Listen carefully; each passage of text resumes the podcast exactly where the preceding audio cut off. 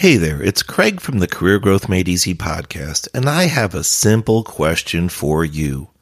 Are companies really hiring? No, I mean it. Are companies really hiring?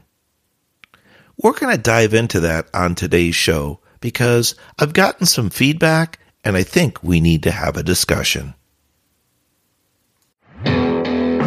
I was an engineer and in 2008 lost my job due to the economic collapse. Jobs were scarce.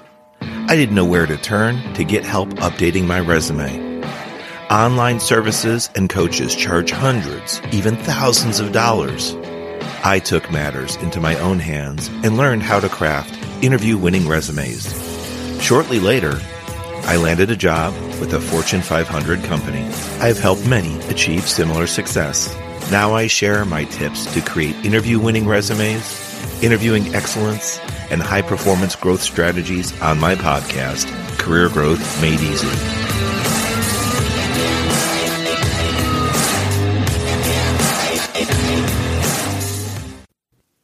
Hey there, it's Craig Ansell from the Career Growth Made Easy podcast, and we're rolling out another episode. This one is titled, Are Companies Really Hiring? Yeah, it might be an odd title, even. I pose a question to you in the title, right? But what's the basis? Where did it come from?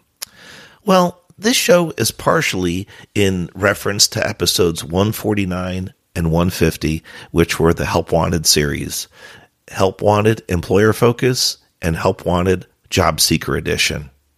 I took a look. I took a look in those shows as to the viewpoints from each side of the coin, the hiring companies and those seeking jobs. But since then, some feedback has come my way and it's caused me to create this show. Actually, not only with recent comments from listeners, but even complaints. And it's complaints from people that have applied for jobs. And that's what made me really want to craft today's show for you. So without further ado, let's dive in. You see signs. Companies say they're hiring out there. Job seekers apply. But then what? Drum roll, please. Many applicants are not hearing back. Just silence. That's it. Just silence. I know from personal experience, as well as that from my students and listener feedback, that can be really detrimental. It can be really depressing. It can cause anxiety, even fear, create a self questioning attitude, and in some cases be demoralizing. You put time, you put effort, you made your best effort, you put your best foot forward for that resume, for that job application, and you're hearing nothing. Silence, maybe crickets, right? Some of my students know that they should follow up, and it's something that I recommend.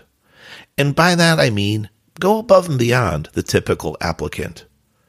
But when they follow up by phone, by email, even in person, here's some of the feedback they've gotten. Call back later.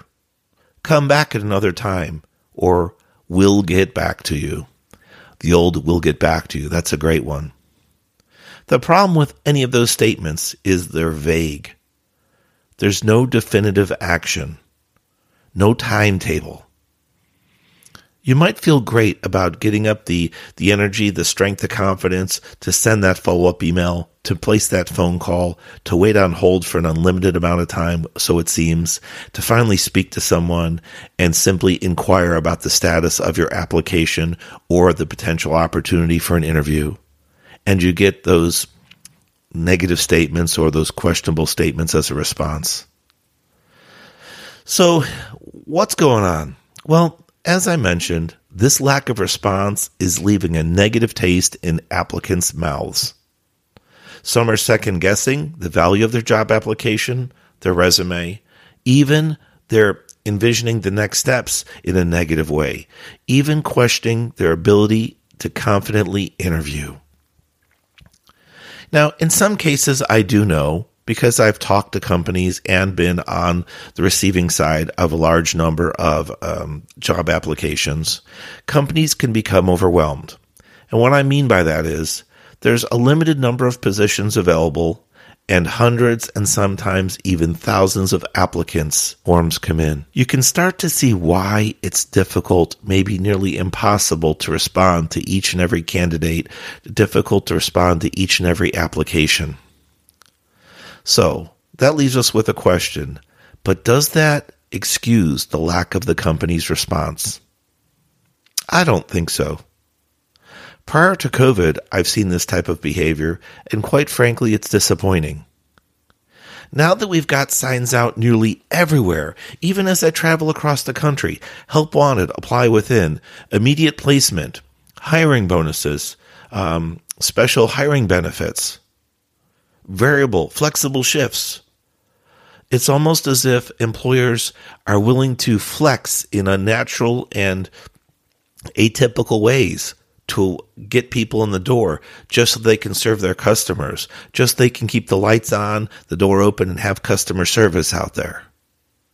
If that's the case, I would think, if I were the employer, that I would be hungry, maybe not desperate, but I'd be hungry to get in job applications, walk in applicants, email applicants, online applicants, and I'd want to respond to them as quickly as possible. I know the employers still have to keep the lights on and do their day to day tasks, plus manage their personal lives, but so do you and I. We have to do our current jobs as well as take care of our personal needs. But somehow we still found time to craft a resume. Somehow we still found time to listen to this podcast or another on career growth or about something supporting you and promoting forward motion something that has the end in mind success, vision, growth. We believe we can achieve. We can believe that we will overcome. And that's by doing the next step that job application, that resume, or both. But then that silence can be really daunting. So really, it's a message for you and I out there, the job seekers of the world, is what today's show is about. But for any hiring companies, any people in management, leadership roles, or if you're a company owner, whether it's a large or small company, I kind of challenge you. Follow up with your human resources department or follow up with your management department that has placed the um, job wanted signs out there, the hiring signs out there when are they taking the time to review those forms, those applications? How are they communicating back to those people selected for interviews and those not selected? Is there a pile of resumes or job applications you're just not interested in working with those candidates further? What would it take just to respond back with a brief one or two sentences? Thank you for applying. We've chosen to move forward with other candidates at this time. Best wishes. Just food for thought. So, really, thinking about today's show, are companies really hiring?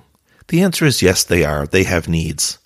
But it may take some extraordinary effort on your part, and you might be cringing.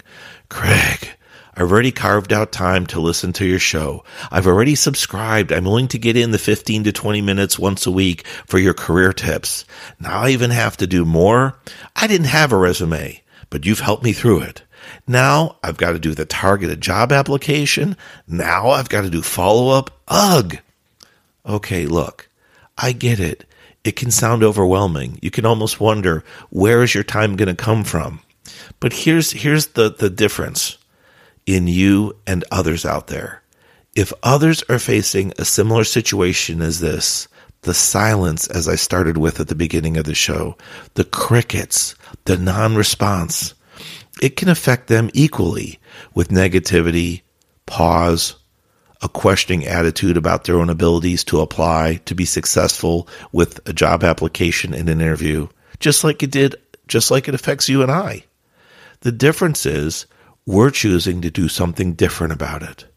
I'd recommend follow up from phone calls to emails to web forms if they have submissions to in person checkups. If it's a if it's a service role out there, such as a customer service at a um, convenience store or at some type of grocery store, if it's a restaurant based or fast food service based, you might just casually go in if it's part of your routine and you can afford it and get a drink or buy a meal. And while you're there, simply inquire, Hey, I had put my application in a couple weeks ago, or I put my application in recently.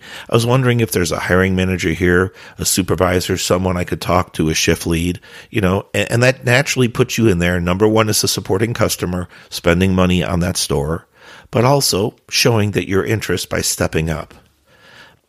Is it fair to everyone because a few of us are going to go above and beyond and do those steps that I mentioned, that I suggested? Maybe it's not fair, but here's the thing. We all have the opportunity to step up and do great things, but not all of us are going to act the same way. Not all of us are going to take on this challenge. Some of us will be defeated by these non responses and this silence. So, our company's really hiring? Yes, they are. Otherwise, they wouldn't have a need for the signs up. You know what? I have another thought though. Take that back companies may have been hiring and had those signs up and those message boards out on social media on their website. But what if they're a small company? What if they lack resources or have limited resources and forget to take those signs down? Actually, that was brought up by one of my students uh, earlier this week in passing. I had seen them and and they said, you know, what if they're not hiring anymore? I said, you know what? That's a completely good question. Maybe the companies have forgotten to take down those signs. I don't want to disappoint anyone and I don't want to cause anybody heartache by listening to this show because that would almost be like false advertising. But I don't think it's with malice intention. I don't think these companies that have forgotten that the position has been filled are truly wanting to hurt people's feelings and cause stress and cause anxiety by leaving signs out. I simply think they forgot about it or they didn't recall that they needed to remove those signs because they got what they needed. They got someone to fill that position or those positions. In those cases, your follow up is doing yourself due diligence, good justice by checking in and finding out if the position is still open, as well as reminding the company they might want to take their signs and advertising down. By the way, by applying for a role and then not hearing back, some companies do keep your records on file, and I've actually heard this also from a few of my students earlier in the spring that although they had applied early on in the calendar year and didn't hear back, despite their efforts to follow up, they were later contacted to see if they were still interested in having their application reviewed and a potential interview. So try your best to stay positive when it comes to the job application process, as well as creating and customizing your resume for each and every position out there. This might be another case where you shrug and say, Oh, Craig, I can't believe it. You want me to create another resume, a custom resume for each and every job? Yes, I do. It used to be a resume was one and done and you'd put it through the photocopier and crank them out by the handfuls. That's not the case anymore. I do truly recommend that for each and every job application you apply to, that you can either attach a resume, being optional, or if it's required, you customize your resume, even if just a small portion of it, to target that company and target that role in doing so, you're talking to, to the company towards the company's values, their mission statements, their vision statements, and also about the specific role that you're interested in applying for. So, in closing, in summary, we have less time and less resources out there, as well as the companies. And we're being asked to get more done, to get more done with less there is an underlying message out there in our job market, and it's a little muddy right now. Yes, we're hiring, but are we really hiring? And so that's where the follow up comes in. You can get the interview, maybe not at this current role you're applying for because the company's filled the role, but at a future role, you're going to get the interview. You're going to do it by using your persistence and follow up. And by the way, you'll be ready for that interview and that callback after listening to this show, getting your ducks in a row, get everything organized. If you're uncomfortable with putting your resume together or want a second opinion, I stand by here to help you out. I offer one on one coaching as well as a resume masterclass. And part of my one on one coaching, one of my one of my coaching sessions is actually called Interviewing Excellence. And that's where I help you connect with the company on a company level, a job level, and help you show the values, the benefits that you bring during the interview. Too often we talk about the positions, the roles that we played, maybe the titles of our positions, but we forget to talk about the value. Everything when it comes to resumes, interviews, and even job applications is always about a key phrase, a key tool that I use called WIIFM. W I I F M. What's in it for me? And when I say what's in it for me, I mean from your future employer's viewpoint. By preparing yourself in that way, possibly working with me through career coaching one on one or taking my online resume masterclass to help you get your resume tuned up and ready for that next job application and potential interview. You'll see what I mean by targeting that job and having the right critical details. I'm Craig Ansell, your host, and you're listening to the Career Growth Made Easy podcast. Don't forget to subscribe and also please like us and comment on your favorite player such as Apple Podcasts. You can always visit our website, craigansell.com, where we have free downloads to help you on your job seeker journey. God bless. We'll talk next week.